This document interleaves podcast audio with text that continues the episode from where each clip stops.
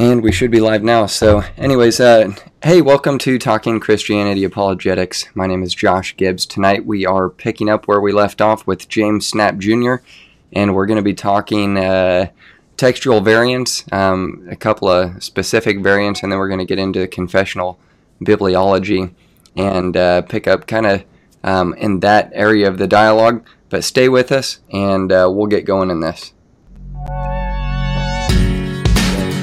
Make sure today that you leave this place knowing that you are saved to the glory of God. Thanks. that one I'm going to choose. If you believe that, friends, you don't know the gospel. Is that the wonder of the cross is that no one gets injustice. If you if you end up under the wrath of God, it is because you've rejected his provision for you and you are justly punished for your sin. To what the scriptures teach. I think the Bible does teach that God desires the salvation of all men, and he has provided uh, for uh, the, the salvation of all men. And therefore, anyone who, who ends up under the wrath of God, it is because they have rejected his provision for them. And they are justly punished for their sins. So the question that seeks to provide an answer to this question For whose sins did Jesus die? The extent of the atonement asks the hmm. question For whose sins did Jesus die? There are only two answers, two possible answers to that question. Either Jesus died for the sins of some people, or Jesus died for the sins of all people.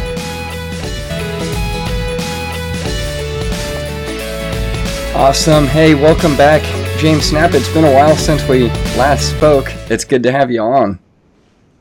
It's good to be here again. I know it seems like it's just been so long, um, but yeah, just two days or just 24 hours. So I had to recenter my um, my camera there, but I'm trying to start this watch party in the New Testament, the NT Text Criticism uh, Facebook group, and for whatever reason, it's saying I cannot start a watch party in there right now. So I'm not sure what the deal is on that. Do you need to approve it first? Let, let me go on there and see if I can approve it. Okay. Or if that can even be done. Hmm, that's weird. You hear the Jeopardy music. I wonder if I try it on a different computer if that'll work.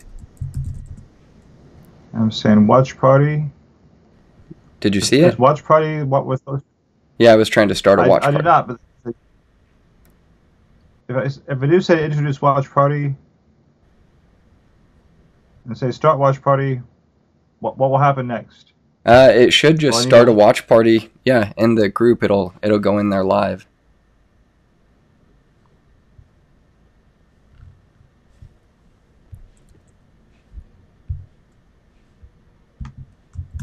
Um.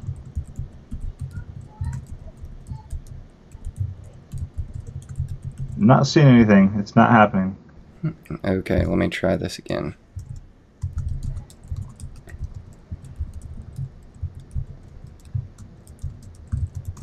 Will I, will I need a link to your channel? Do what? Do I need a link to your channel to put in there? I've never used it. I've never used that option before. No, you shouldn't have to. It should automatically send you as uh, as the admin the option to um, approve it or not. So that's kind of strange. I don't know. I don't know why it wouldn't. Here, I'm trying to do it in a on a different computer. I think that might be Maybe that has something to do with it. Okay. Hey, okay, that worked. Okay, that's weird. See it it wouldn't let me do it on my iPad, but it is letting me do it on my other Mac. Okay. I'm not seeing it up there, but if you've got it then we'll assume you got it. Okay. That's cool. Um so, jump jump back to the main screen here. Well, you just froze. Oh, I'm typing here. I'm sorry. What's up, Totality of Scripture? I see you're with us. Um, glad to have you in. We're gonna it, we're gonna have a chance for anyone who is viewing live. I just want to get this feed out there um, for those different Facebook groups who want to join as well, so they can uh, join in on some of the questions at the end if they would like to. So um, just bear with us for just a second. Um,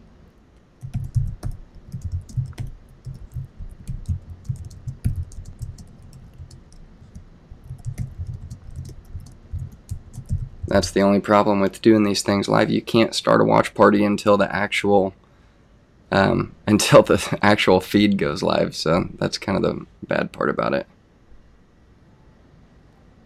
Gosh. Okay. Well, I'm just gonna we're just gonna do it in the NT text criticism group for now. For whatever reason, it's not letting me do any watch parties on my iPad. So we'll just jump into it. But um, so yeah, um, James Snapp, welcome back. It's really good to have you. Uh, we kind of did our test run last night and worked out a few of the bugs, which I did. There was one thing when we did the screen share um, in some of the podcasting platforms, it actually had a little bit of an echo um, for whatever reason. So I emailed the the admin or the tech team. Um, for the software company that I'm at, and they actually did a whole new update just for that particular problem this afternoon. So I did the update. They said it should fix it. If it doesn't, uh, for those of you guys who are streaming live, if you could just send a message in the, in the live chat and let me know, like, hey, there's an echo, there's not an echo. Um, that that'll allow me to send them the diagnostics if you want to help us with that, so they can try to fix that bug for everyone who d- does live streams like this. So.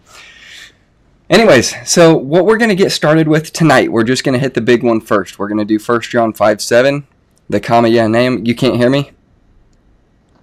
It was getting a little underwater there. Okay, can you hear me better now?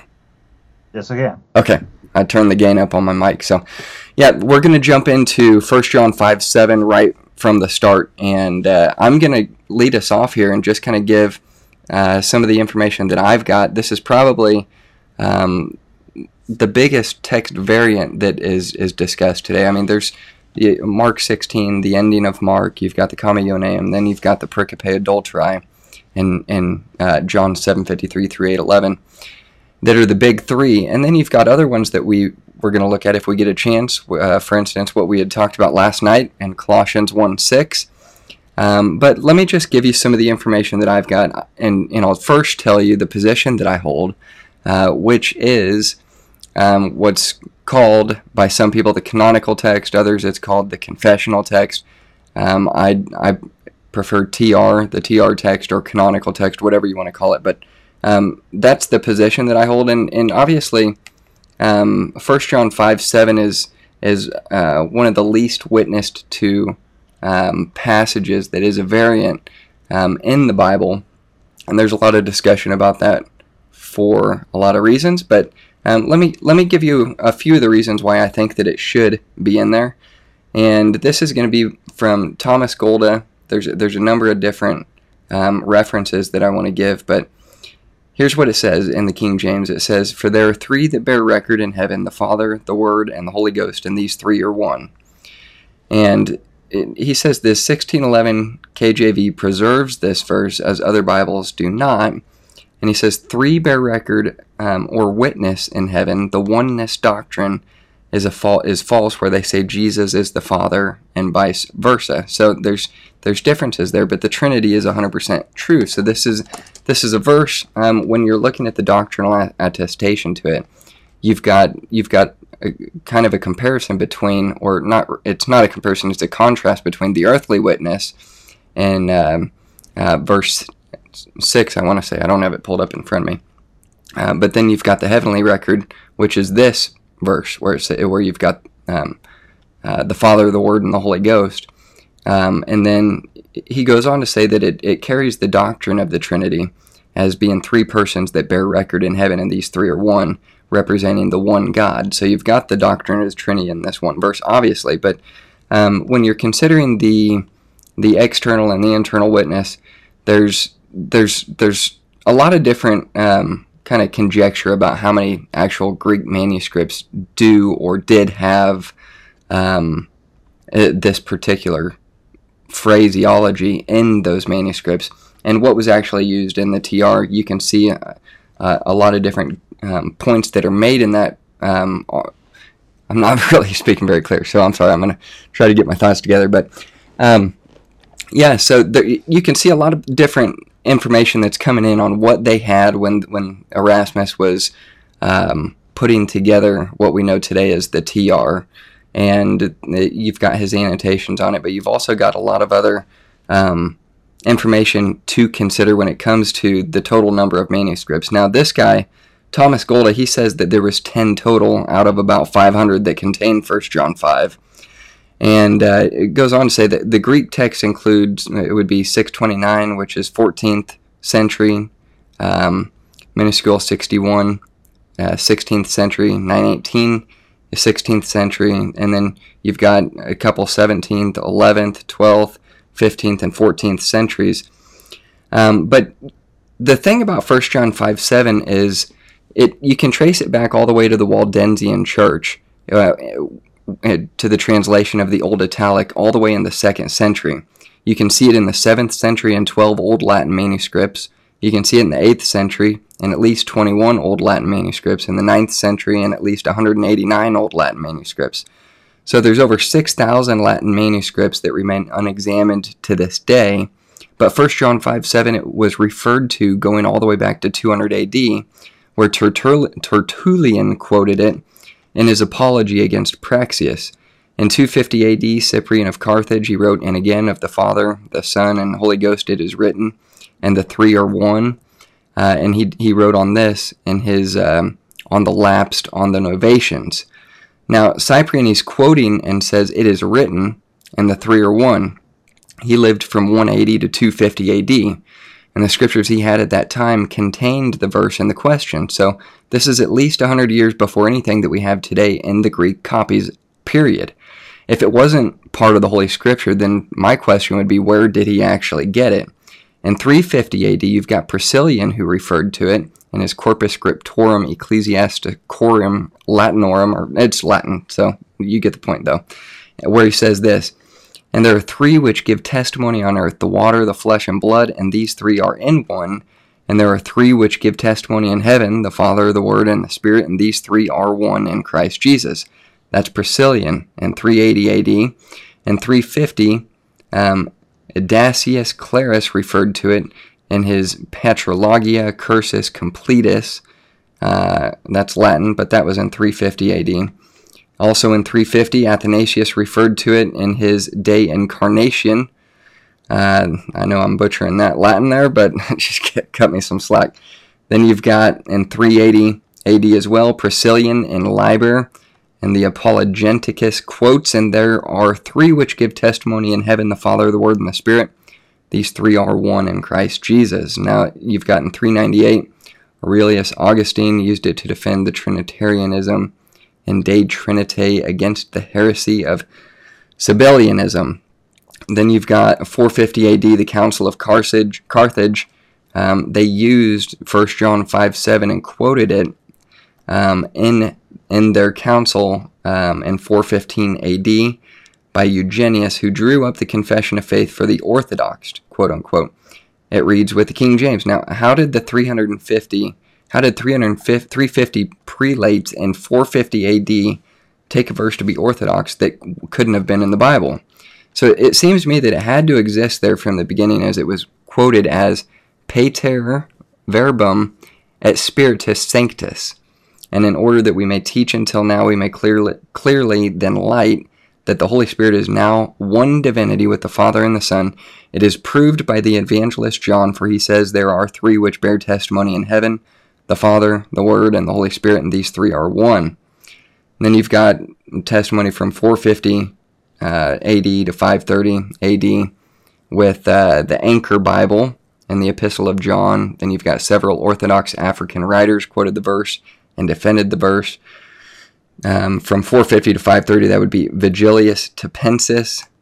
Uh, then you've got Victor Vitensis, Fulgentius, and the Heavenly Witnesses, um, and so on and so on. You can trace it in 500 AD with Cassiodorus, 527, Fulgentius quoted it, 550, the Speculum has it, 636, Isidore of Seville quotes the verse, 750, when Burgensis quotes it, and then in AD you've got Jerome's Vulgate.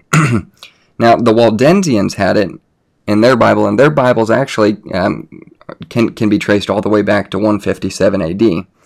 But among the faithful that quoted it, here's a list of guys that you've got Cyprian, 250, Priscillian, 385, Jerome, 420, and so on and so on. But um, so many, so many even contemporaries would hold to it as, as being authentic. Andrew Fuller, Matthew Henry, Thomas Middleton, Lewis Gaussen, Frederick Nolan, Robert Dabney, Herman Hoskier, George Ricker Berry, Edward F. Hills, David Otis Fuller, Thomas Holland, Michael Maynard, and Daniel Waite.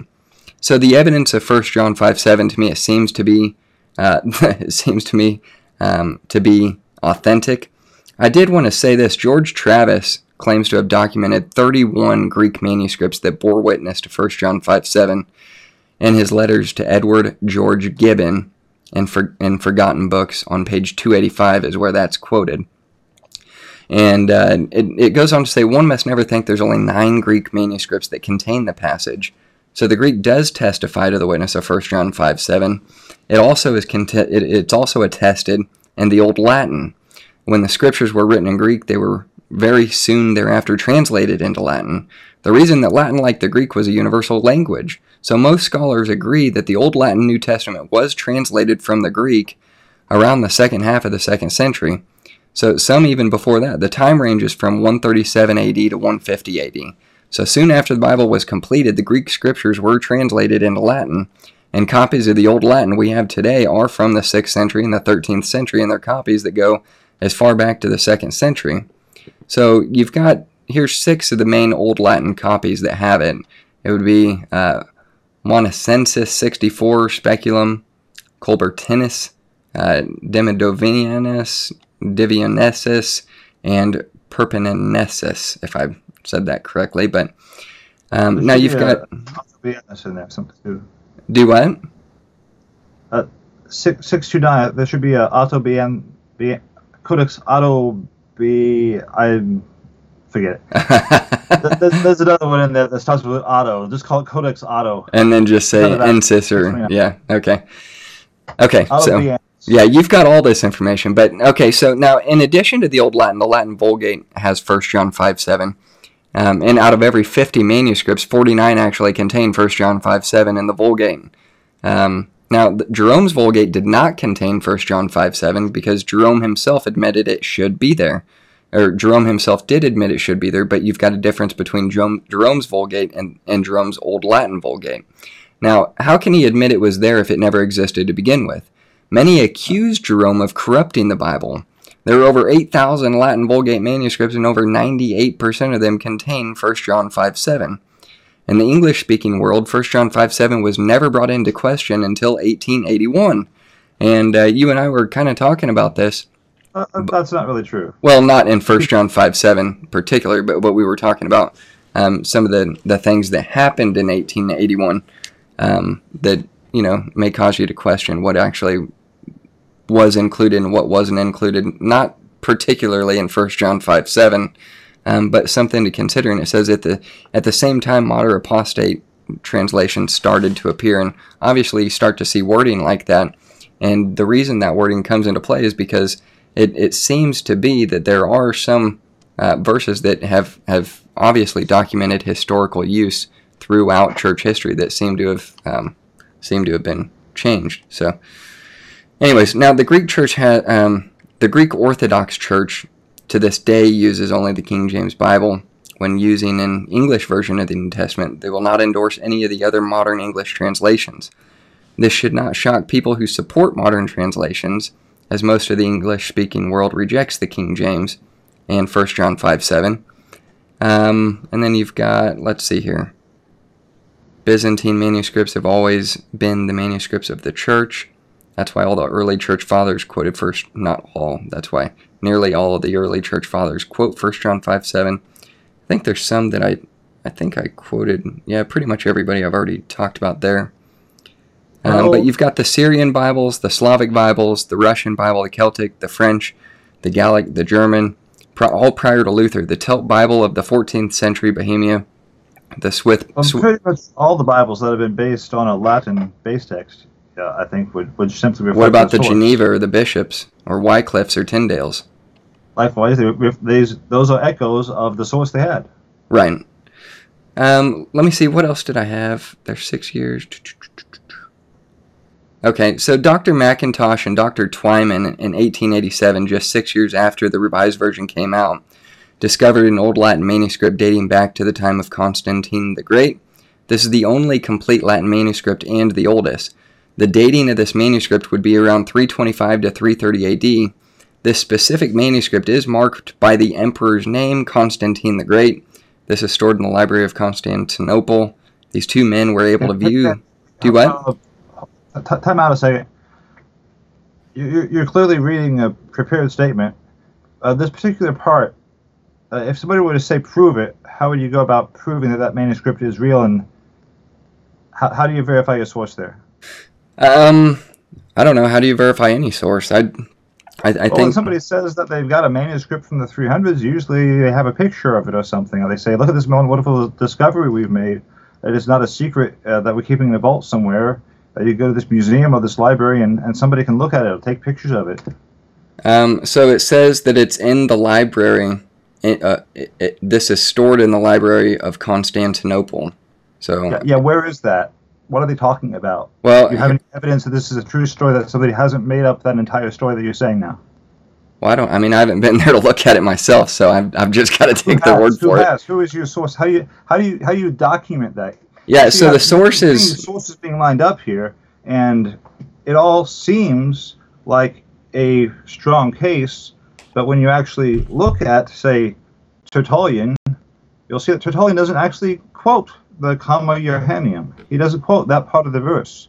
What he quotes can just as easily be a quotation from John chapter 10, verse verse 30. Uh, if you look at the details, and I think that what we have here in, in this list of witnesses that you're giving is a couple of things. Number one, a simple misquotation. Uh, Athanasius, when, where, where's the source? Where do we, where, where do we have the evidence that he wrote the composition that you're attributing to him? Uh, that's just one example of, of many. But uh, but also, um, it's readily granted that of the sources that go back to a form of the Old Latin that circulated in North Africa, that the Comma Johanneum was there, and it was the standard in the text, in the Latin text in North Africa by the Council of Carthage that took place in 484. That's why Eugenius and, and some of the other sources are just you know, echoes of Eugenius. Um, when he when he has this statement prepared, it's not like all 350 or so bishops got together and they made the contribution to that statement that he had prepared for the council. Uh, Eugenius was the, the leader, and it would be natural for him to use the text that he expected everybody else to be using, but that shouldn't be interpreted necessarily as them affirming. Eugenius expected them to recognize it, but it's going a bit too far to say, oh yeah, those 350 guys definitely did. Uh, Eugenius expected them to, but at the council was kind of thrown into disarray after it had short, shortly after it had been convened. So uh, Eugenius is there definitely as a source. I think you go further and say Eugenius expected that to be the normal form of the Latin text of First John that was circulating in North Africa, and uh, and that takes us pretty far as far as we want to know what was the North African text. Excuse me, what was the old old, old Latin text circulating in North Africa in the 400s? And you could probably drive that back a little bit further to the early 400s, maybe in the late 300s. But getting from there to saying, and this is what John wrote in Greek, uh, that's a pretty big gap. Um, let me see here. I'm Now, trying to. back to that manuscript that you mentioned. Uh, any, any more evidence that it actually exists? Well, I mean, so that's kind of a tough thing to say. I mean, all I can do is quote the guys um, who are saying that it does exist, um, and and that's I, I think at the end of the day you've you would have um, kind of dueling authorities on who would so say it does or who it. out to building authorities. One group says they have a manuscript somewhere that's really important that will transform what all the scholars have been saying for the past 150 years or so, and this would completely vindicate a point of view, but it's just stored away in a library. We can't show it to you. So here's here's where the, the testimony would be at. It's in. That's in a stat. I'm sorry. It, it says that it's in the Archon volume, page 60 and 61. Dr. Frederick Nolan. Wait, the Archon volume? The Archon volume? That's what it says. You know yeah. what the Archon volume is? I'm just reading what it's what it says on there. No, I don't know what the Archon volume is. I'm just reading what they're uh, saying. we, ha- we we are in a world that has the internet. I'll, I'll we'll, we'll we'll use the time more productively and leave it to others to look up the Archon volume. Well, tell me what it is. I mean, it sounds you're kind of acting like I should know what it is.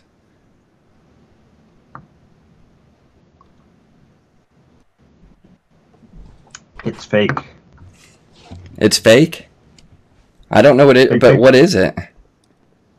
Um, it's it's a thing that would get us way off topic. Okay. All right. Well, um, so did you want to present a case against First John five seven? Um, well, I was I was gonna kind of approach it more angularly, but but sure. Um, at my blog and also the MeWe site, uh, there's a paper that's free to download, and also in the files of the New Testament textual crit- crit- criticism, uh, NT textual criticism rather. Um, well, I present uh, five essays on the Comma Johanneum, and in the course of those five essays, I just basically slowly walk through the materials that have usually been presented from a pro pro pro, pro uh, CJ. Uh, I'm just calling it CJ for, for short because we're close. Uh, going through the evidence that's presented for the CJ and saying this doesn't really say what you think it means. It says, like Tertullian, for instance, uh, he doesn't quote from the part of the verse that says, "You know, the Father, the Word, and the, Holy Ghost, and these three are one." uh, just look at what Tertullian says, and you'll see it's what he says is that's much shorter than that, and it looks just as much like it can be John 10:20 as it can uh, uh, 1 John 5:7. But the point is that it's not quoting the the CJ itself. That's, it's just not there in his quotation. Uh, and regarding Cyprian, um, the first essay you'll find among, those series that I that I mentioned, uh, there uh, both on my blog and, and in the files, is what is Cyprian saying when he says that John in First John talks about the the Father, the Son, and the Holy Spirit, because in Cyprian's text, the old the old Latin text of North Africa, what you have in what we know as verse eight, uh, sometimes in the Latin manuscripts you might see it before verse seven, sometimes comes after. So so I'll just say the ver- the verse that we know of as as verse eight, just for clarity's sake, and regarding where it is in in each particular manuscript or each particular witness, you kind of have to go case by case because it varies. But in, in that uh, verse, you see these these three what we call the three earthly witnesses because we have the, the expanded text. Um, the, uh, the you have the, the water, then you have the blood, and then you have the spirit. Or do you? When when you, when you pick up a, a typical uh, copy as we know it, it's a different order. But in the text that was used in, in North Africa, that was the order that they had that they used. And uh, Cyprian uh, sometimes, not not as much as some other folks, but but sometimes would uh, interpret passages look, looking for a way in which you can apply it on an an, an, an, an let's say allegorical method. Uh, that's not quite the right term. An, an, anagogical, I think, would, would be an, another one, but that, nobody knows what that means anymore. But um, but the idea is that they're looking for a spiritual way in which John says something like a parable, an earthly story with a heavenly meaning. What do these what do these three things represent? The the water, the blood, and the spirit.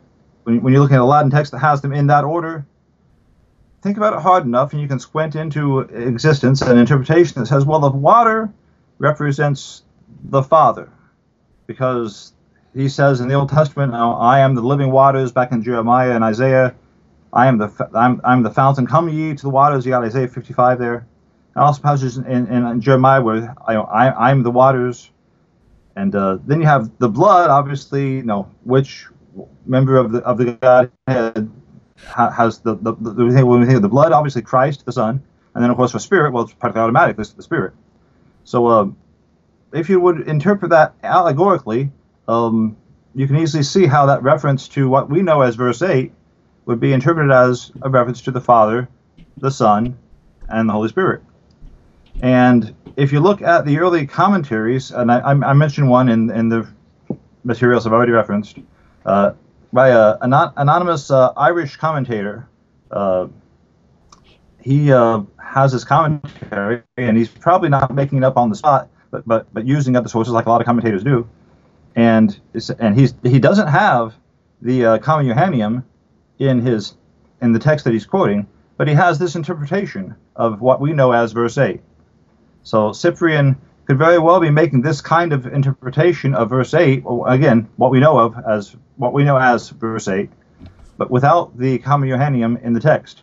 The uh, the Irish uh, Hibernian uh, commentator does it without CJ, and so there's no reason to think that Cyprian wasn't also making the same kind of allegorical interpretation of the water, the blood, and the spirit, because in his text that's the order they were found in, and that's why the connection would be brought to mind. In the Greek text, where you have in verse 8 a different order, you don't have the connection the, of the Trinity brought to mind there because they, they don't appear in the same order. And that's why you don't have much of the CJ in the Greek text, because there was nothing there to, to elicit it in the mind of the interpreter. But in the old Latin text of North Africa, you did, and that's why you see it in the Latin, but not in the Greek, because it's an interpret it, it's an interpretation. It has its source as an interpretation of what we know as verse eight, with the with the terms being inverted or, or transposed, you could say. As for the others, uh, you mentioned that Jerome quotes the Comma Johanneum. Uh, no, uh, usually what you're quoting when you say when you think you're quoting Jerome is you're quoting the uh, preface to the canonical epistles as it's found in Codex Fuldensis. This is a source that most people in the past have assumed to be uh, by Jerome, but when you look at its text, you see that it's quoting from the old Latin text, and it too has the inversion, the transposition of, of the terms. And we don't need to wonder about this because it, he has the, that, that part is, is quoted right there in the text of the preface to the canonical epistles. So that's somebody who is favoring and using that old Latin text. And the person who's who people have said, like like one of your sources, have s- assumed to be Jerome, is advocating for the text with that transposition. So um, that's one Okay. reason that's not really thought to be Jerome, but somebody pretending to be Jerome. Still somebody pretty early. Still still a source in the 400s. So uh, not not to be just pushed aside casually. But uh, but when they say that that's definitely Jerome, uh, I, would say there's a case to be made a- against that. Um, so I You mentioned some, some, some other sources that Yeah. you mentioned. I, I think I dealt with the Council of Carthage, and uh, and again that's readily accepted, but it's accepted as just an, an echo of the old Latin text that was used in North Africa. Yeah, I hear you. Um, so let's go back to Tertullian for a second. Um, I pulled up the early church fathers, um, and I'm I'm looking at Tertullian's quote, and then there's an explanation for his quote um, by Schaff in volume three, um, where Tertullian is quoted here with 1 John 5 7. And I want to read what the quote is, and then I want to read what the explanation is after that, and see what your thoughts are. So, let's see. He says, uh, Did a Latin version exist in his day, or does he translate from the Greek of the New Testament and the Septuagint? A paradoxical writer, Semler, contends that Tertullian never used a Greek manuscript. But Tertullian's rugged Latin betrays there is no reason to doubt that he knew the Greek scriptures primarily, if he knew any Greek whatever. Possibly we owe to Tertullian the primordia of the old African Latin versions, some of which seem to have contained the disputed text, 1 John 5 7, of which more when we come to the praxis, for the present in the absence of definite evidence, we must infer that Tertullian used. um Tertullian usually translated from the Septuagint and from the originals of the New Testament. But Mosheim, I think I'm maybe pronouncing that wrong, thinks that the progress of the gospel in the West was now facilitated by the existence of Latin versions. Observe also Kaye's important note. Uh, but then I want to see the explanation about this, where he says, uh, let's see here. It appears to me very clear that Tertullian is quoting 1 John 5 7 in the passage now under consideration, and it's in Latin. I'm not going to read it because I'll sound like a dummy, but it, he says, Let me refer to a work containing a sufficient answer to Porson on this point of Tertullian's quotation, which it is easier to pass sub silentio than to refute. I mean, Forster's new plea, of which the full title is placed in the margin. The whole work is worth thoughtful study, but I name it in the reference to this important passage of our author exclusively. In connection with the other considerations of which I have no right to enlarge in this place, it satisfies me as to the primitive origin of the text of the Vulgate in the Vulgate, and hence of its right to stand in our English Vulgate until it can be shown that the Septuagint version quoted and honored by the Lord is free from similar readings and divergences from the Hebrew. Where was it? That's um. If you if you go to uh, Roger Pearse's Tertullian site, you should fi- be able to find his the details of his quotation pretty easily, both in English and in Latin. And if Okay. you just simply uh, line them up, you, you'll be able to see that um, the CJ's not really an ex- an, an built-in part of his quotation. He's quoting, no, if he's quoting from First John 5 7, it's just that one phrase, the three are one. Do you Um. understand what I'm saying? That, that Yeah, I understand what you- you're you- saying. Because the, the the Forster, we're talking something back in the 1800s. It, it's not like people have not already taken this into consideration. Yeah. See, I was reading something earlier that said that it, it had the three witnesses from Tertullian in the margin. I don't know where I read that.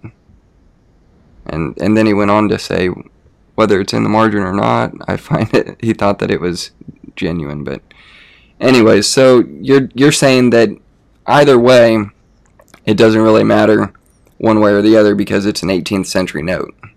Is that right? Well, no, I'm, I'm, I'm saying that For, For, Forster, the the the, guy the, the source that you're, you're talking about there, uh, th- there was a long discussion with lots of papers being written and a series of letters that were sent out, and then vociferous replies were written back, and even more vociferous replies to those replies were writ- written back.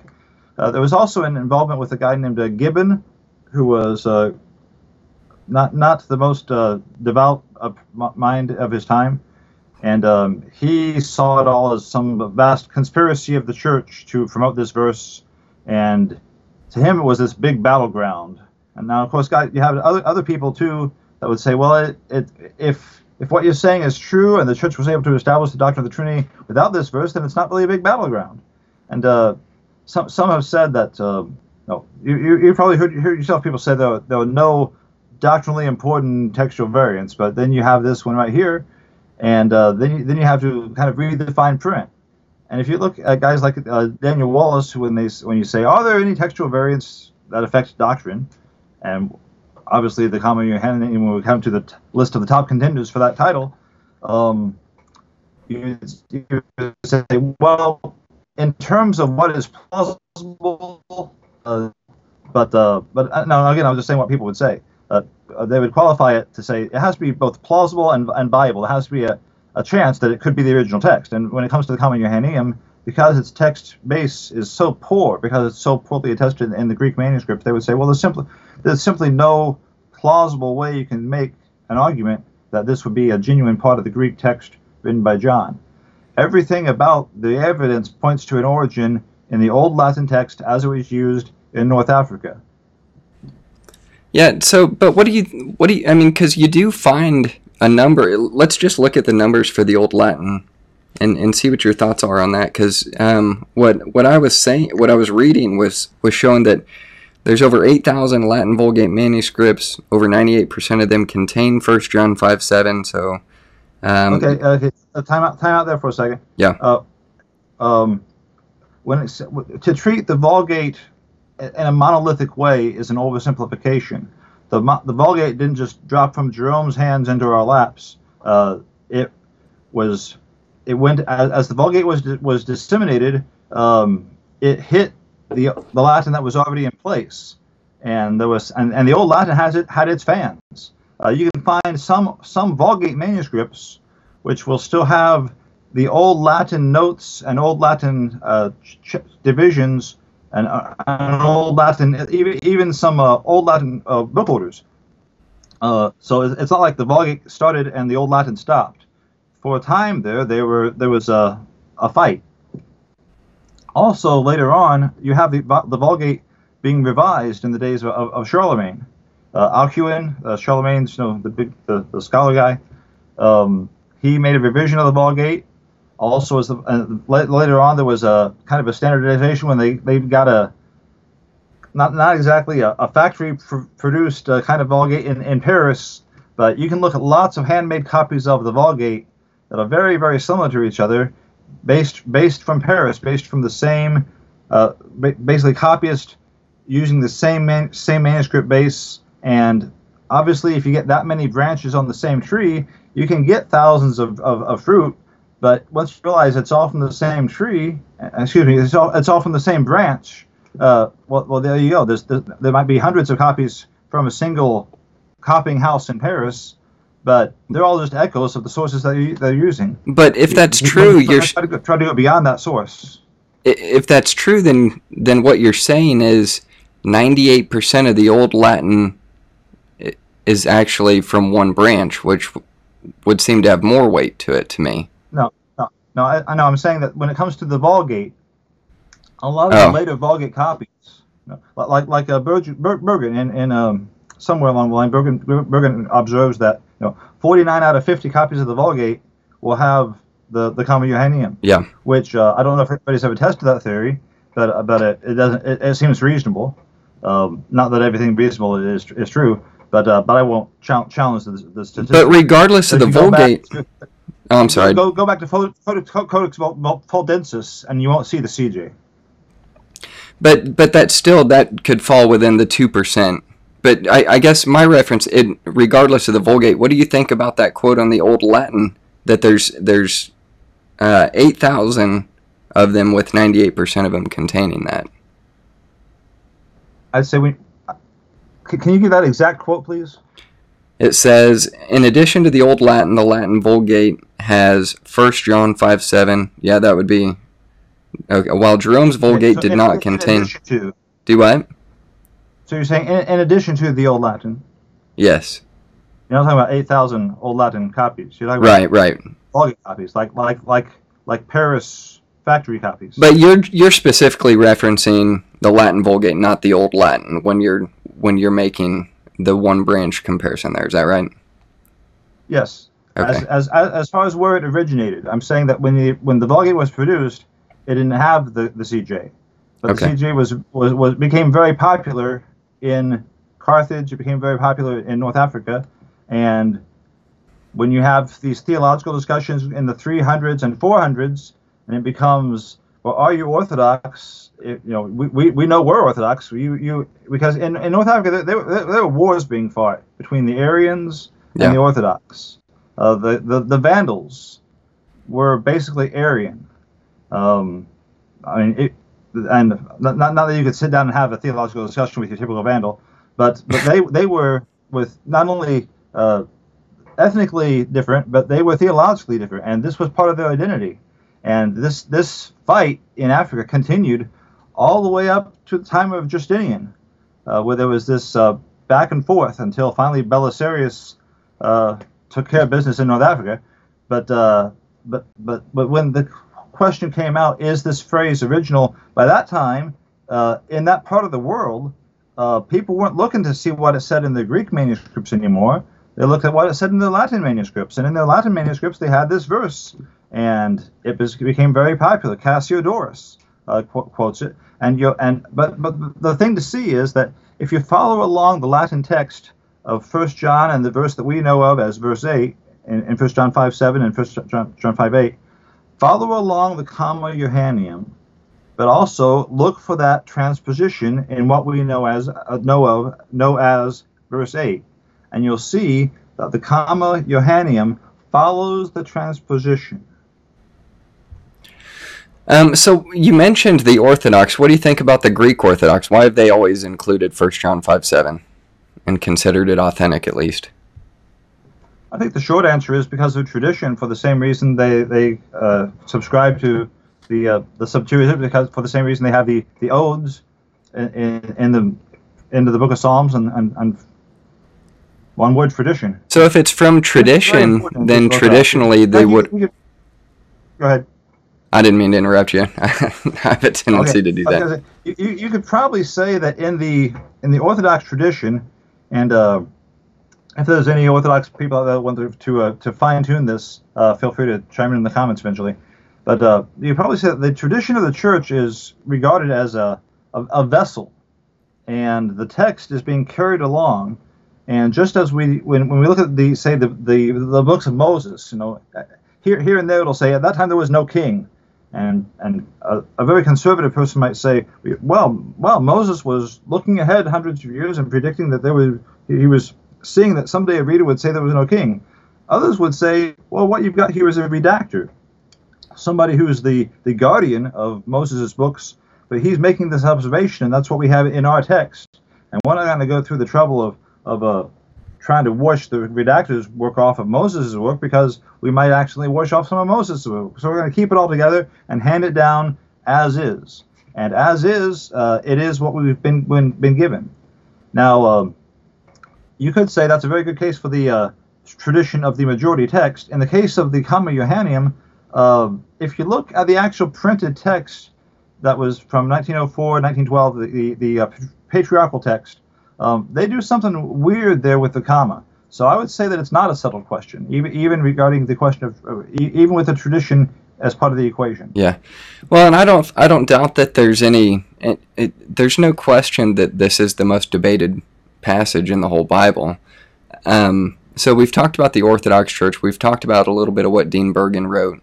We've talked about um, what do you think about that reference where um, let me see if I've got my note here. I want to get your take on it. George Travis is said to have documented 31 Greek manuscripts that bore witness to 1 John 5 7 in his letters to Edward George Gibbon. What do you think about that? That came out a little bit garbled, but I Okay. think I know what you mean. I think he's got his manuscripts mixed up. I think he is accidentally doubled up uh, two lists, or at least at least two lists, maybe more, but at least two lists where the same manuscripts are being referenced, and he just doesn't know what he's doing well enough to rec- to realize that he's describing one manuscript and then is actually then is taking another list of the same manuscripts, but they're a little bit different, and he doesn't realize what's going on in his sources, and so out pops extra manuscripts, which if you look into it, it doesn't really exist. Uh, Calvin did something similar.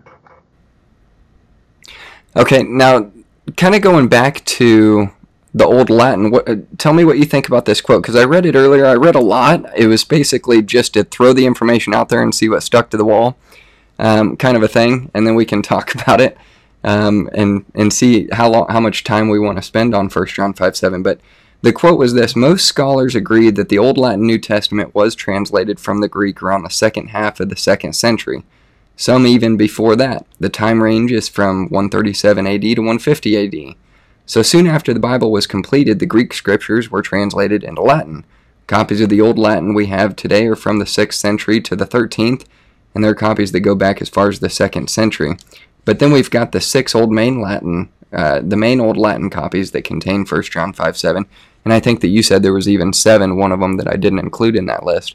But what are your thoughts about that? What's the credibility to that?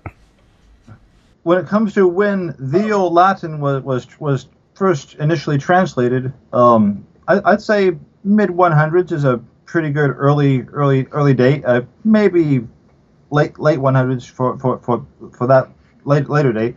But the thing to realize is it's not as if they just made it and stamped it in stone, and the next guy just made an exact copy.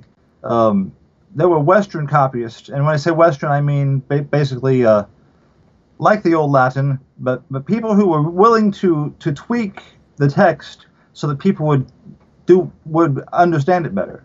Um, people who, if they were reading a passage and they said, "Wait a minute, wait, a minute, I, I'm getting my characters mixed up. Who was that guy?" and said, "Oh, that, that was Jesus talking." So the other one was Peter. Yeah, that was Peter.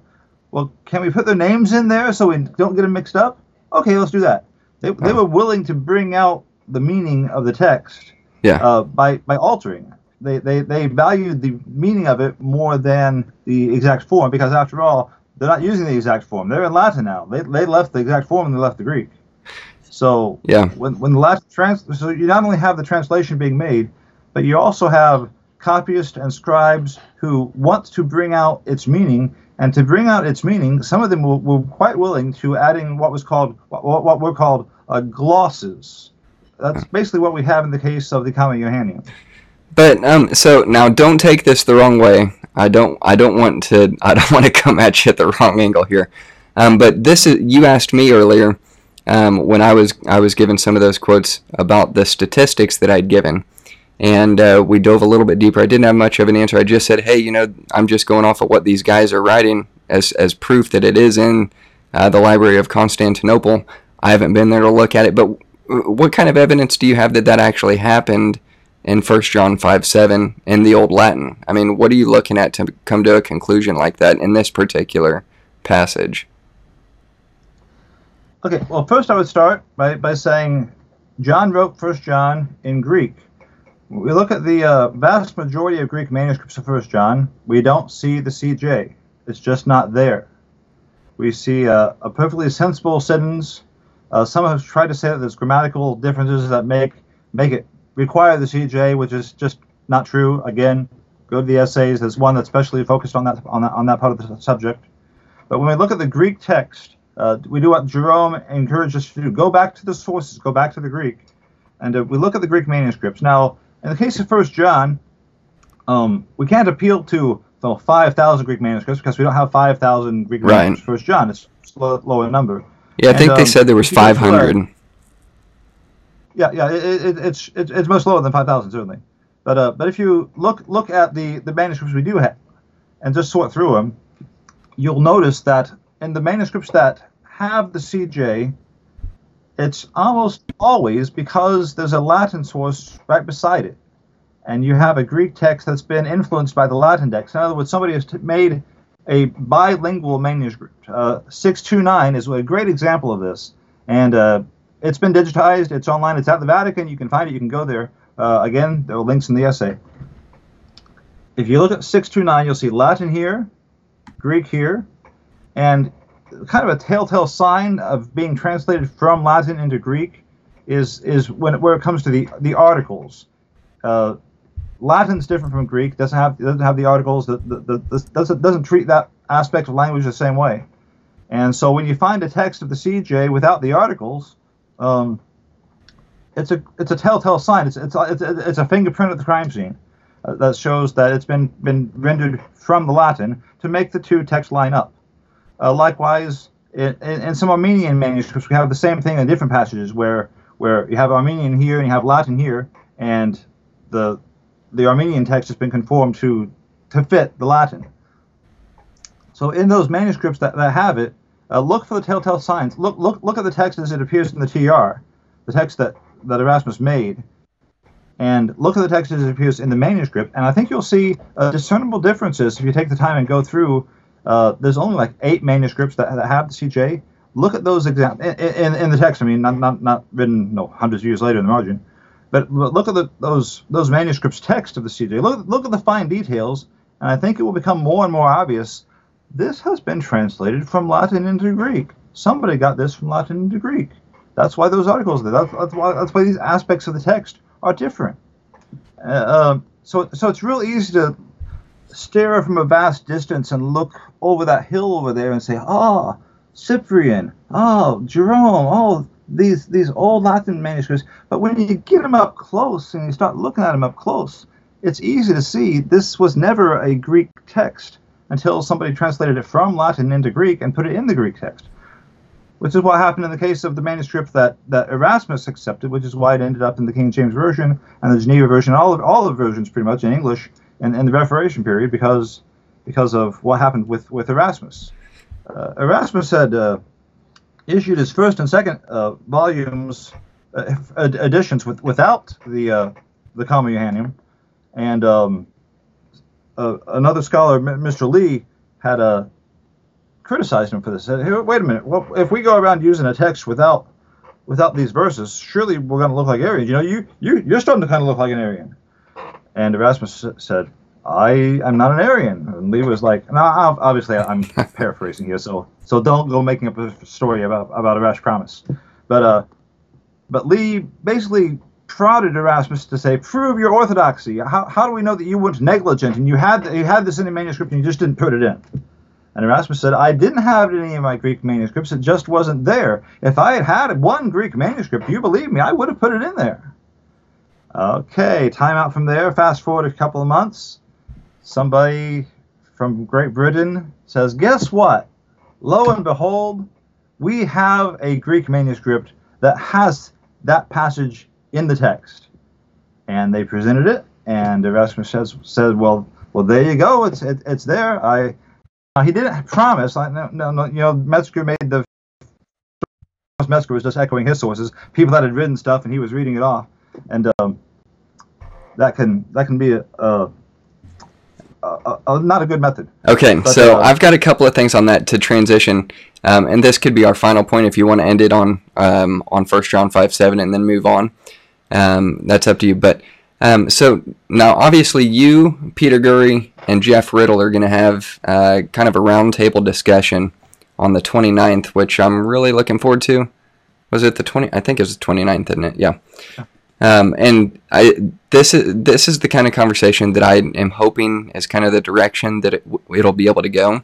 Um, specifically with Erasmus um, and the rash wager with Lee saying, you know, that he had the manuscript that he needed. That Erasmus had said, well, do what? There was never any such wager.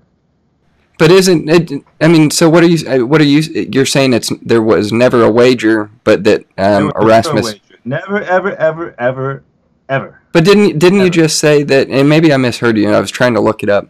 Um, but did you? What were you saying about um, Erasmus saying that he didn't have any um, Greek support for it to be in the text, and if anyone brought him a manuscript that had it, that he would put it in there, and then Lee came to and brought it to him. No, he, he, he, he never said he would put it in there. He put himself in a tough situation where he had said, if I had it in one manu- in one manuscript, I would have put it in there, but I didn't, and that's why I didn't do it because I couldn't do it because it wasn't in my manuscripts. If I Okay. had one, I would have done it, but I, I didn't.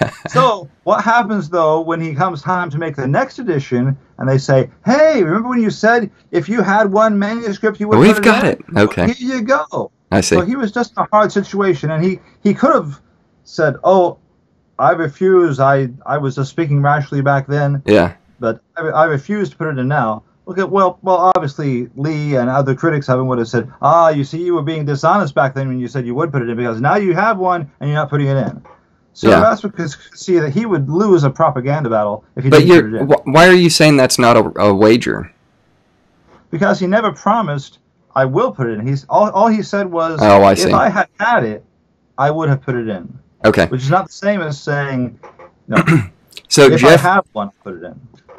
Uh, Jeff Riddle has on his his website jeffriddle.net. He has an actual article called um, Erasmus Anecdotes, and in Word Word Magazine number forty six, he he actually does uh, in his podcast on there. He he talks about this. But there was an article by Ryan M. Reeves that was posted in February of 2016 on the Reformation 21 blog, um, specifically about this particular um, point that that's being made, and he says none of that ever happened. so maybe if you guys get a chance to talk, um, that would be pretty sweet to hear you guys iron I'm, that I'm, out. I'm, I'm very confident that basically he is saying what Hink Hink de Jonge, I'm probably mispronouncing his name, but if you look for uh, Hink, that's H E N K, uh, De Jong, D E Yep. J, and just go on from there. Uh, Google, just write H E N K Comma Johanneum, it will probably appear. Uh, well, there, there'll be a downloadable file about Erasmus and how the whole tall tale about the promise started, you know, more than a century ago. Because guys were telling that story back in the 1800s, and Met- Metzger was just telling him, t- telling his his readers what had been handed down to him, but nobody had ever actually looked up what had happened. Yeah. Okay. Well, I still think that it's genuine and it should be in there, James. Well, well, well there's a one, one, one more point uh, worth, worth uh, looking into when it comes to the Reformation treatment of the Comma Johanneum. First, that know, Yeah, yeah, yeah. Erasmus's first two editions didn't have it. He put it in there after he kind of got himself stuck in a hard place with uh, as far as what people could have said if he didn't ha- put it in. So he hadn't made a promise, but he was in a very difficult position where he probably felt obligated to put it in by more, more, more by circumstances than by Yeah. explicit promise. So But, um, but later on, when St- Stephanus uh, printed the apparatus to the Greek New Testament, Okay. um, um, I might put a link. happened, and this caused more problems. Oh, I'm sorry. There was a there was a little bit of lag there. I, I I think I cut you off. I wasn't looking at the screen. What was the last part of that? Oh, I said, I said be- besides the difficulties that Erasmus had, there was also a problem with uh, one of Stephanus's uh, editions. I think either the 1550 or 1551, or, or maybe both.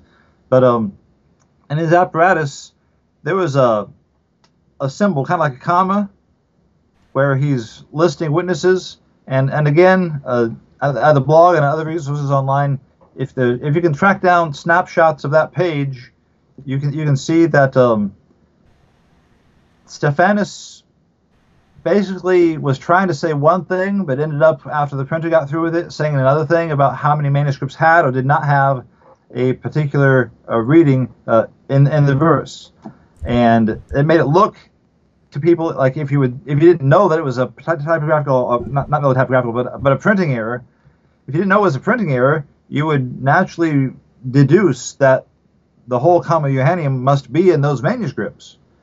But um, and, and Calvin, a couple years later, probably reading the probably re- reading that the same apparatus that all, all his colleagues had, and and again and again, I wasn't looking over Calvin's shoulder to know that he was reading Stephanus's apparatus, but Calvin, in one of his uh, notes on the on, on the Comma Johanneum, says, "Well, we have this evidence that all the all the good manuscripts have it." Uh, words that effect. Uh, again, go to the materials and you can see the exact quote. But um, Calvin seems to have been laboring under the uh, misimpression that uh, a lot of manuscripts had this verse, whereas actually, if you look at what Stephanus was really trying to say, it was no, they don't have these verses. Only only this 161, uh, only this one, comma number 61, has it. So um, so when, when it comes to uh, sorting out what were people saying about it after the 1550s, one of the things to bear in mind is did this person depend on Stephanus and thus probably likely have a completely back completely backwards impression of what manuscripts had it and did not have it? If we conclude, well, yes, those folks did have their misimpression because they were misled by it, by a printing error, then what should we do? Should we go on pretending that we also have to be misled by a printing error, or should we rewind things and reconsider the evidence? Okay, I want to see what you think about this quote, and then we can move on. okay, now um, I'm sure that you have an opinion about Edward F. Hill's book on uh, text and time, or the king. I'm sure that I, I don't know what the deal is. I don't. Maybe my gain isn't up enough. It's it's up there pretty good, but okay. So now in in Edward F. Hill's book, Text and Time, or uh, King James Version Defended he has some notes on Erasmus in particular, and he says this in point E. Not sure what chapter it is, but I'm not going to look it up. So it says this his, his knowledge of variant readings and critical problems is, is the subheading where he says, through his study of the writings of Jerome and other church fathers, Erasmus became very well informed concerning the variant readings of the New Testament text. Indeed, almost all the important variant readings known to scholars today were already known to Erasmus more than 460 years ago and discussed in the notes which previ- previously appeared, where he placed after the text in his editions of the Greek New Testament. Here, for example, Erasmus dealt with such problem passages as the conclusion of the Lord's Prayer in Matthew 6:13, the interview of the rich young man with Jesus in 19:17 through 22, the ending of Mark, the angelic song in Luke 2, the angel, agony, and blood sweat omitted in Luke 22, 43, and 44. And then you've got the woman taken adultery and even the mystery of godliness in 1 Timothy 3.16. But he goes on to say this, and then I'll get your take, and then we can move on or um, shut it down for the night. It's up to you. But it says this In his notes, Erasmus placed before the reader not only ancient discussions concerning the New Testament text, but also debates which took place in the early church over the New Testament canon and the authorship of some of the New Testament books, especially Hebrews, James, 2 Peter, 2nd and 3rd John, Jude, and Revelation. Not only did he mention the doubts reported by Jerome and the early church fathers, but also added some objections of his own. However, he discussed these matters somewhat warily, declaring himself willing at any time to submit to the consensus of the public opinion, and especially to the authority of the church. In short, he seemed to recognize that in the reopening of the question of the New Testament canon, he was going contrary to the common faith, but he was cautious in his notes, and it goes on. Um, but, anyways, I want to see what you thought about that, is is because some people say that Erasmus would, you know, if, if he had the Greek manuscript, he'd put it in, not specifically with 1 John 5 7, but anything. If there was a Greek manuscript for it, he'd put it in there. What are your thoughts on kind of the scholarship of Erasmus and, and how much how much study he actually put into what was contested, what wasn't contested, what the common debates were. Was he really up to speed on whether or not um, that was kind of a contested thing that really should or shouldn't go in there. What are your thoughts on that? Well, the, the, the broader question, what, what Hill's really talking about, the question of canon, um, that's not really germane to the question of the, of the, of the Comma Johanneum. But uh, Jerome's scholarship is often under, underestimated. I would say sometimes even in, intentionally minimized. Um, sometimes you'll you'll ask uh, people who are trying to promote their own translation or a translation they were involved in, say uh, the NIV or the NET, and say, how, how did Erasmus do? Was he was he a good scholar?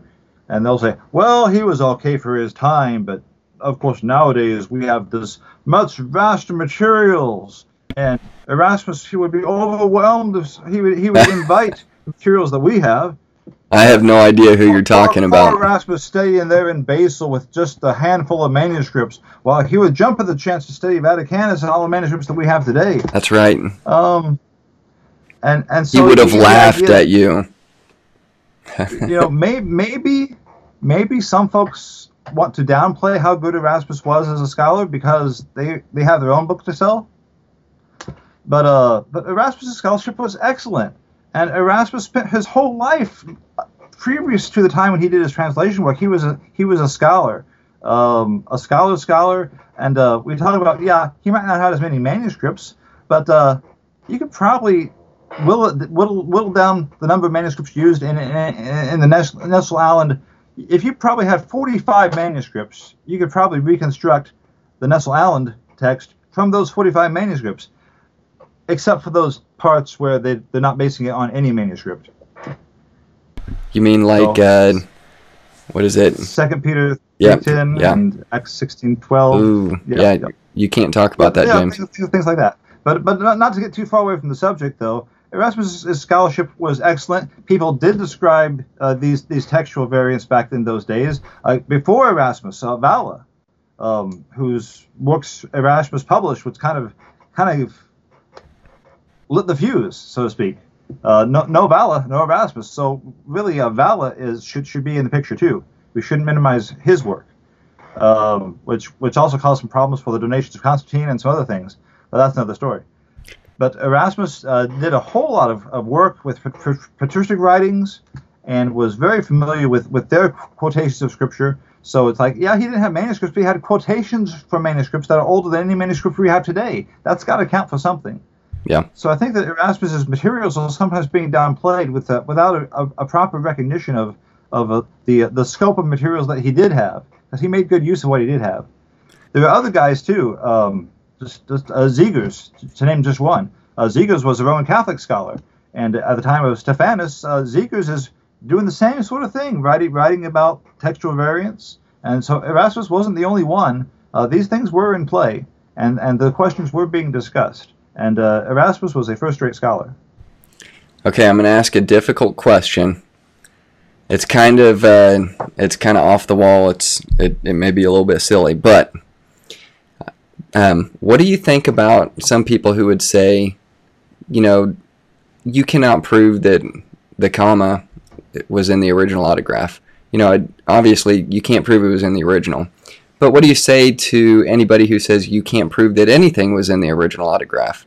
And kind of put those two comparisons side by side and say, well, you know, you you can't prove really that anything was in the original autograph because obviously we don't have the original autograph. So I think at the end of the day, what we're trying to get at is um, what are, what are we trying to get at when we're having conversations like this? Or is do you think it's profitable? Is it something that needs to be talked about? And and where should people go with this in this conversation? I, I think the term moral certitude uh, has a part in the in, in, in the conversation uh, when it says when, when people ask, well, how can you prove this? Uh, how can you prove that? Um, well, you have to consider the evidence. Now, at some point, uh, evidence will give way. Um, uh, the old the old question about uh, Lao, Lao, Shu, you know, the the guy that woke up from a dream and "I just have had a fantastic dream that I was I was, I was a butterfly. I, I I flew like a butterfly. I tasted flowers like a butterfly. How do I know now that I'm not just a butterfly having a fantastic dream?" Well, how can you prove that? How can I prove that I'm not a butterfly having a really fantastic, very long dream. well, Uh. you can't technically, depending Yeah. on what level of empirical uh, evidence you you want to muster, but you do have what's called the elegance of the argument when it comes to the comma Johanneum.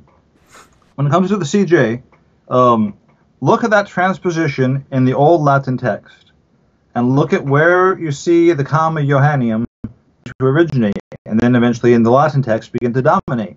And you'll see, for instance, in eh, just just go down the list of where is the comma used and where is it quoted. If they quote it for any extent, you'll you'll see the three witnesses at the other end of the quotation too, and you'll see the transposition. Uh, it's not always exact, but when it is exact, like for instance, the look look at Cass, Ca- Cassiodorus, uh, another great scholar, but uh, he's using a text that's been handed down to him that has the the comma Johanneum in it, and it has also has the transposition. When you see the gloss follow the transposition, it's because it came from the transposition. No transposition, no gloss. So again, look in the Greek text, no transposition in there in verse 8. That's why you don't have the comma there in verse 7, because the comma was initiated by the transposition. Okay, but my question is still, why, why, did, why is it in the Old Latin that precedes the transposition? If we're saying that it didn't start until the transposition. No, no, I'm saying that the, the, the transposition started in the Old Latin, and only in the Old Latin. That's why we don't see. But we're saying that it came, that the Old Latin came from the Greek. The, the Old Latin came from the Greek, but at some point they would transpose. Transpositions happen all the time in the Old Latin. But if it was look- if you- transposed, how, how, how familiar are you with, with the, the Old Latin translation in, in general? um, just, I mean, as much as I can read someone and trust them. Well, uh, uh, uh, the, the, recently, uh, Hugh Hugh Houghton, uh, I'm probably not pronouncing his name right, but uh, Hugh uh, put out a book called the the Latin New Testament, Okay. and if you look through his book, he will he, he, he has a list there of of uh, the most important Old Latin manuscripts. Many of them are not purely Old Latin. A lot of them will be Old Latin over here and Vulgate over here. Some some of them will have you know just this this this one book will be Old Latin, and, and the other books around it will be will be Vulgate. Some of them are mixed though, where where it's, it's like somebody really did have a Vulgate copy here and a, an Old Latin copy here, and, and was just kind of picking and choosing what they liked. And, and manuscripts like that, which are, which are not block mixed, but just have have pure mixture in between. Uh, that that's where you you, you see you know, you'll, you'll have something from here and something from here, and you can get really really really. Uh, it, it's hard it's hard to see the the exact history of the text at that point.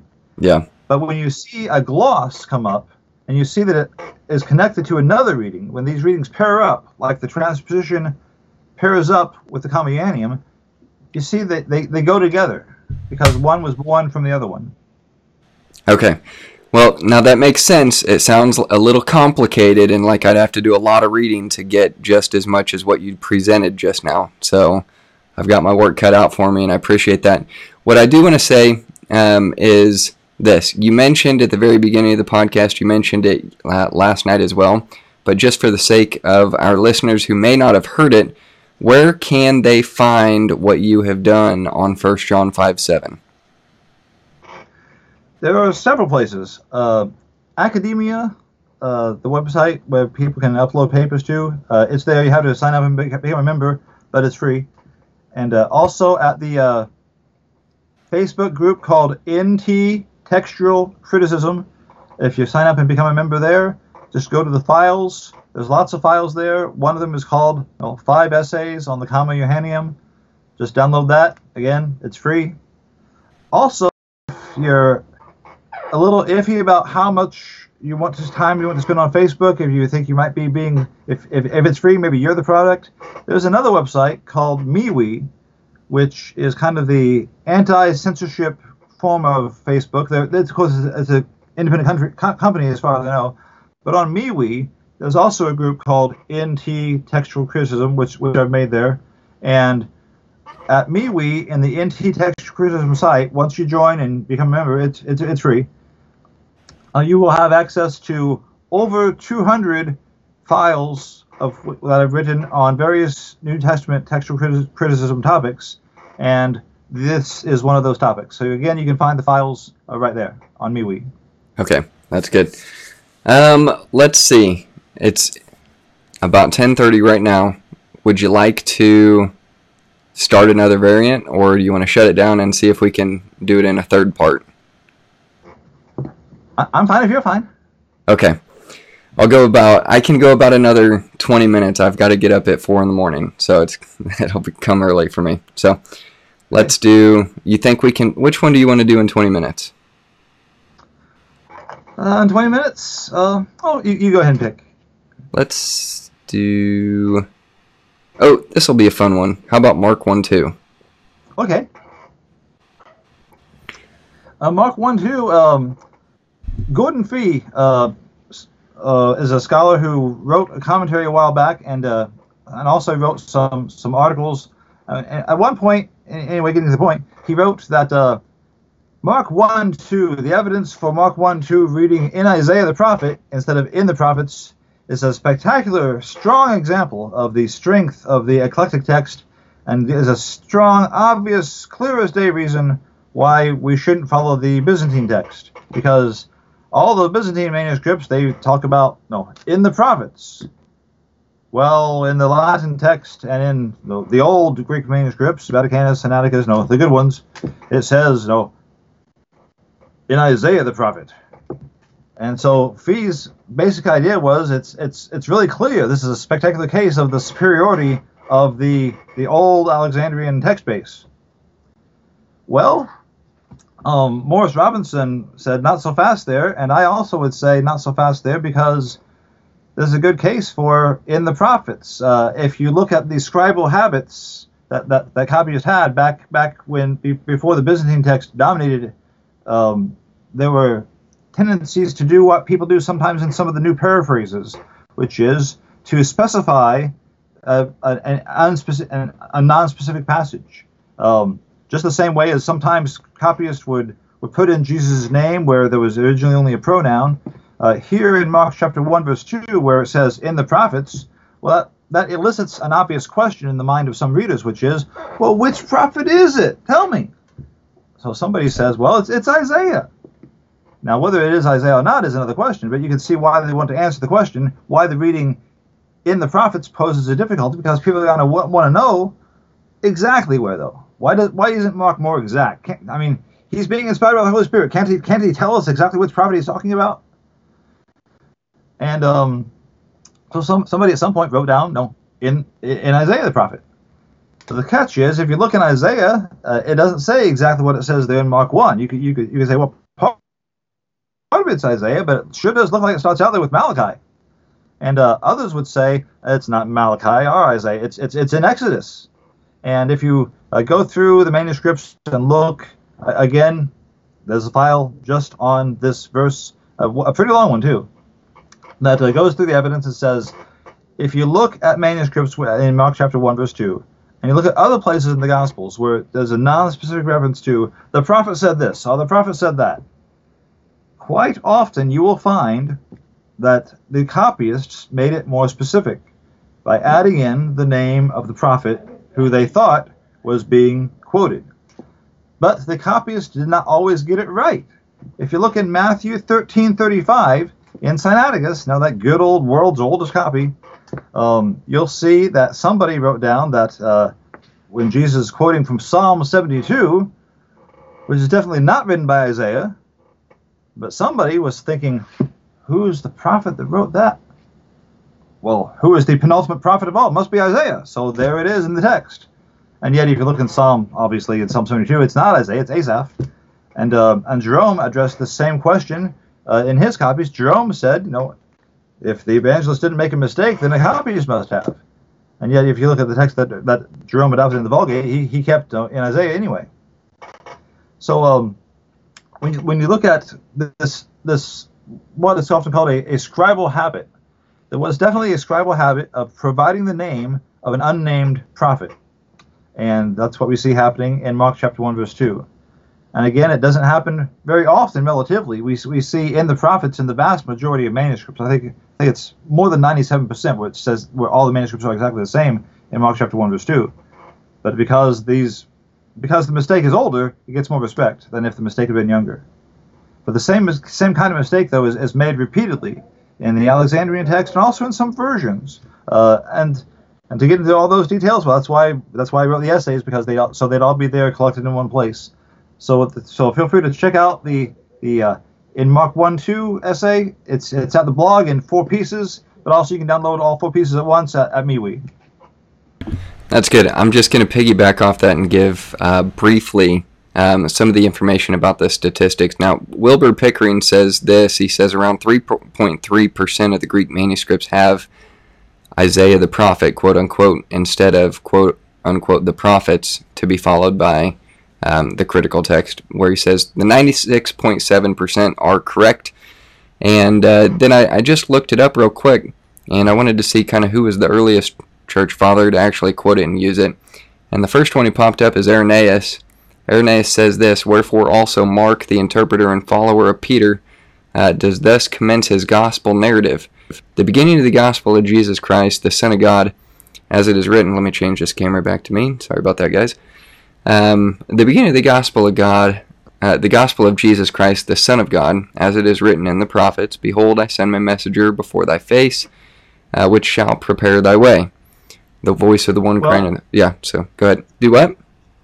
In, in the case of Isaiah, uh, the, the difficulty that we face when we come to his his uh, his form of the text is he quotes both forms. He quotes it with uh, in the prophets and with in Isaiah. And the question is, if, if there's a Latin translator of Irenaeus' works, uh, he would be far more likely to introduce the Isaiah reading more rather than the in the prophets reading, because that's what his Latin text would say. Ooh, that's a good point. That's something to think about. Irenaeus' uh, uh, book against heresies, yeah, uh, we don't have most right. of it in Greek. Uh, we, we depend on a rather wooden translation of it. Yeah. For, for the most part. That's but, that's a good point. a, a, Latin translation would, would tend toward the in the in, in Isaiah reading, okay. the contrary. Which is a good point. Now let's see in, in Mark one two it says in the King James it says, As it is written in the prophets, Behold, I send my messenger before thy face, which shall prepare thy way before thee. And if it is a reference in Isaiah, you don't see the reference in Isaiah, but you do see it in Malachi 3.1 where it says, Behold, I will send my messenger, and he shall prepare the way before me, and the Lord whom ye seek shall suddenly come to his temple, even the messenger of the covenant whom ye delight in. Behold, he shall come, saith the Lord of hosts. So you see there in the very beginning, Behold, I will send my messenger, and he shall prepare the way before me. That's what the whole contention is about. Where is it at? If it if and that's a, that's another point, something to bring up, is if if it does in in a, in a, a different Bible version say that it is in Isaiah the prophet, how does that um, build confidence in the Word of God if it is historically and just textually inaccurate? If you go to look it up in Isaiah and you don't see it there, does that give ammunition for skeptics or for um, even even a young Christian who who would be doing a word study and, and be like, man, I don't see it in Isaiah. The Bible must be wrong. I don't think I can trust the Bible. How does that conversation go? Where should it go, and where should we go with it?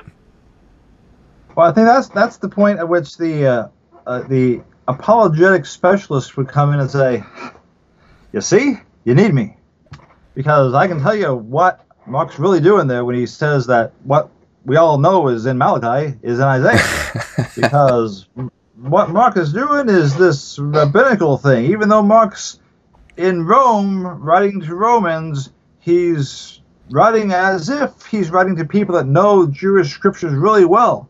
That's why he quotes specifically so often. And um, when he's quoting and introducing introducing this passage, he's he's quoting Isaiah in the sense that Isaiah is the main source. There's a, there's a little bit of Isaiah in what he's quoting uh, it was customary in those days not to make your quotes too exact. We see Paul uh, playing fast and loose in Romans 3 when he's quoting from the Psalms. He gets a piece here, he gets a piece there, he gets a piece there. And he doesn't differentiate exactly which Psalm he's quoting from. He just says, in the Psalms. In the Psalm. His, his friendly readers to, to sort out exactly where it's coming from. Well, yeah. that's what Mark is doing here in Mark chapter 1, verse 2. When he says, like Isaiah says, and then he's quoting from Malachi, he just reckons that his friendly readers are going to understand what he means. That Isaiah is the main prophet, and for the details, they can let it trickle down to Malachi. and and just recognize that it's from the authoritative sources of the prophets that, that they recognize. He just names Isaiah because Isaiah is the most prominent source.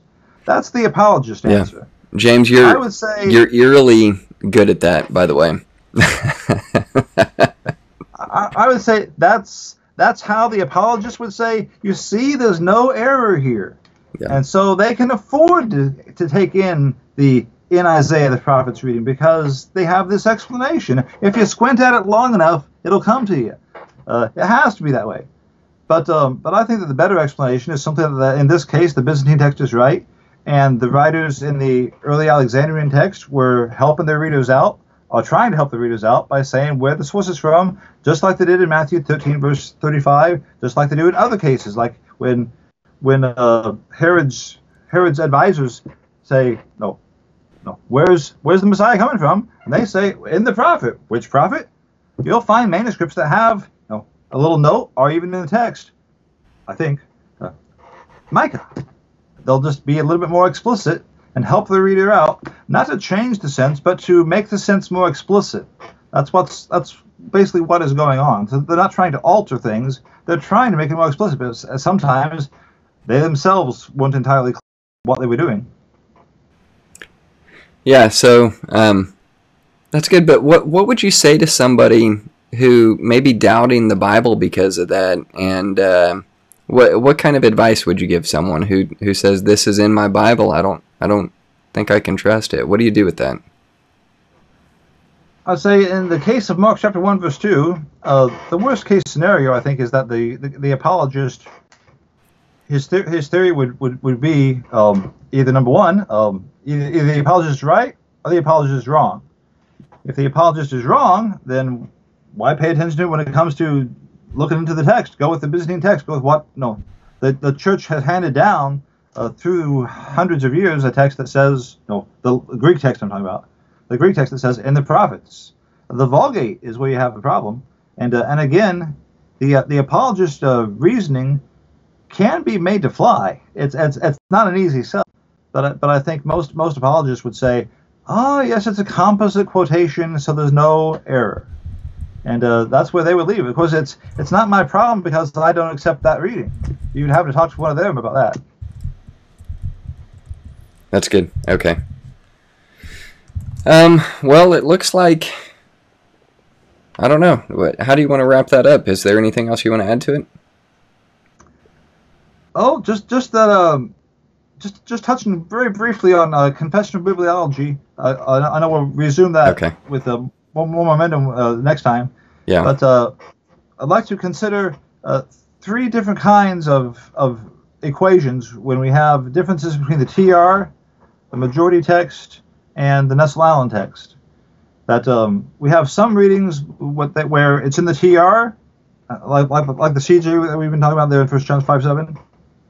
It's in the TR, but it's not nowhere close to being the majority, and it's certainly not in the eclectic text or the Alexandrian text, uh, because it's pretty much limited to manuscripts that have been influenced by the Old Latin text of First John five seven. Yeah. But um, but that's one kind of variant, uh, the CJ. It's in the TR. It's not in the majority. It's not in Nestle-Aland or anything that's like Nes- Nestle-Aland.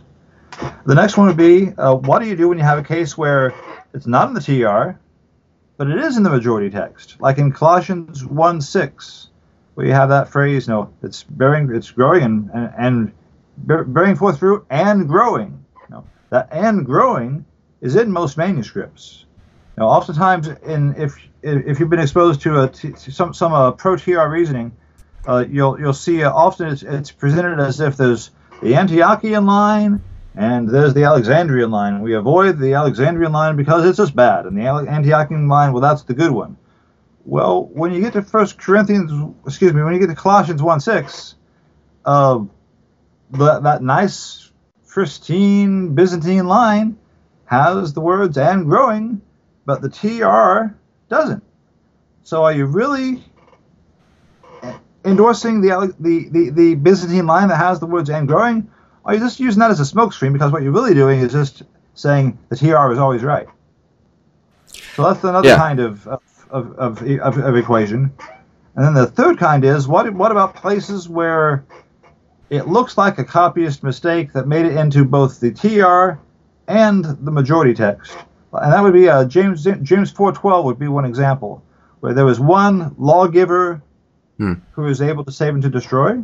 Or do you say there is one lawgiver and judge who is able to save and to destroy? If you compare the modern English versions, you'll, you'll see a difference there. That the most of the new ones will have and judge, and uh, that's not a majority reading. It's not in the TR either, but it's a reading that very much looks like it could easily have been skipped by a copyist because of the ways the letters line up. A copyist ending one word the same way it would further along ends, the line of sight could be just drifted down. What's called a, a par- parablepsis could, could happen. And, and again, just uh, Google the word parablepsis, uh, P E R I B L E P S I S, at the blog, and you'll see several examples of those in, in a special uh, uh, entry on that.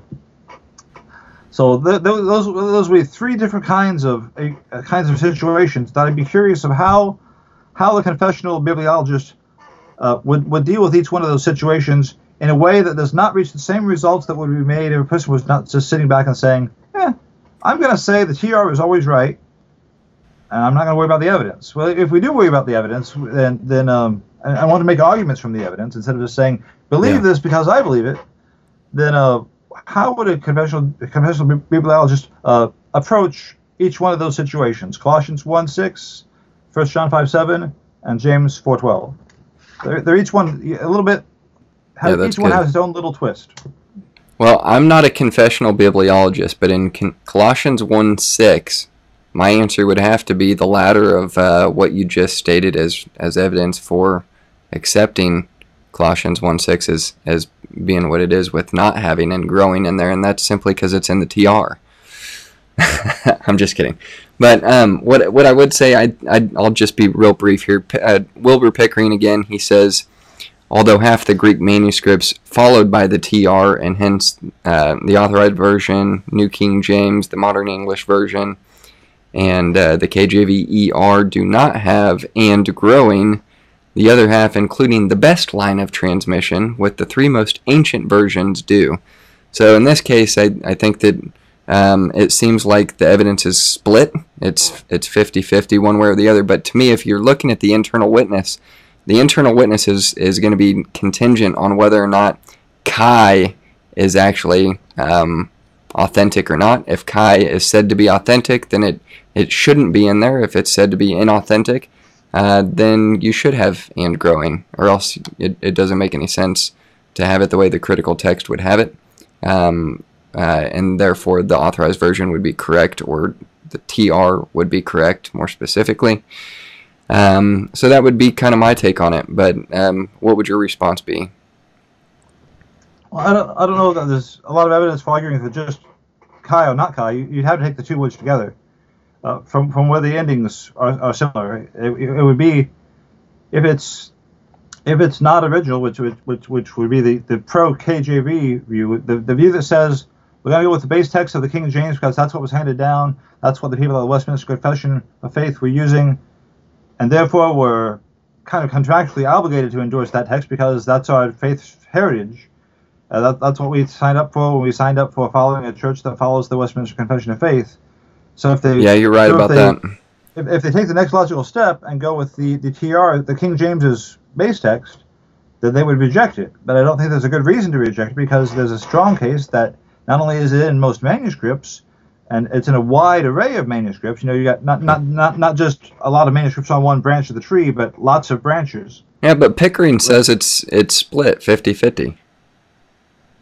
Um, I'd, I'd have to test that, that claim that Pickering made. I, when he says split 50 50, is he talking about within the Byzantine text, within the family 35?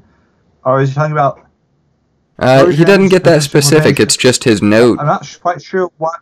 what I, I don't think Pickering and I would describe broad evidence or balanced evidence quite the same way. Yeah, But when you just look at the text, you'll see the endings there, and you can see how easily a copyist could skip from one point to the other. Well, and I don't doubt that, but I, if if that's the case, um, you're you you're saying that it would have had to have started at the very beginning with one particular copyist, and it it, it I, I mean the whole stream followed that one copyist. I think that that seems a little um, difficult to believe. No, no, uh, I think you've got it backwards. But can you say that again? Yeah. So if if if it did in fact have uh, have the effect of one copyist um, who you know had parablepsis or whatever, um, some sort of copyist error there, that um, it, Well, it he- made it into If, if one copyist, if, if one copyist accidentally skips it, right. Yeah. Yeah, but that's what Yeah, I'm saying. You're, it seems like you're saying one copyist has affected 50% of the, the manuscripts that support it, if that's a correct number. Uh, well, I, I'm not granting the Pickering statistic. I don't, I don't know where, where Right. it's coming from. I haven't tried to verify it yet. But you're saying that it's corrupting all of the manuscripts that followed that. So when, when you have words in the text, um, it, it can either.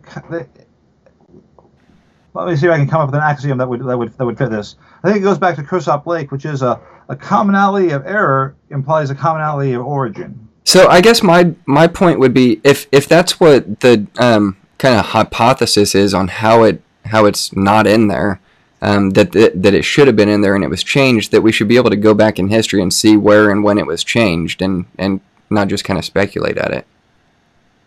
Well, we, we can't look over the scribe's shoulders, but when we see a reading in the text that's on this branch of transmission, on this line of trans- transmission, quoted by this father over here, but also quoted in a different language over here, and all those witnesses that are for the inclusion come from different locales and different and, and, and different independent branches, and instead of coming from one one line that's kind of isolated, Yeah. uh, then you have strong support for the inclusion of it. All it would take would be a copyist, you know, making a copy that's then used by others to omit it. And also, it's the kind of mistake that could be made. I'm not saying it was made, but but this kind of mistake uh, could, could be repeated with, without any uh, cooperation. Yeah, yeah. I don't. It's but um, I don't. It, if something was taken out versus added in, I guess either way you should be able to trace it and actually see when it was added in. You're just saying it's too difficult to do that.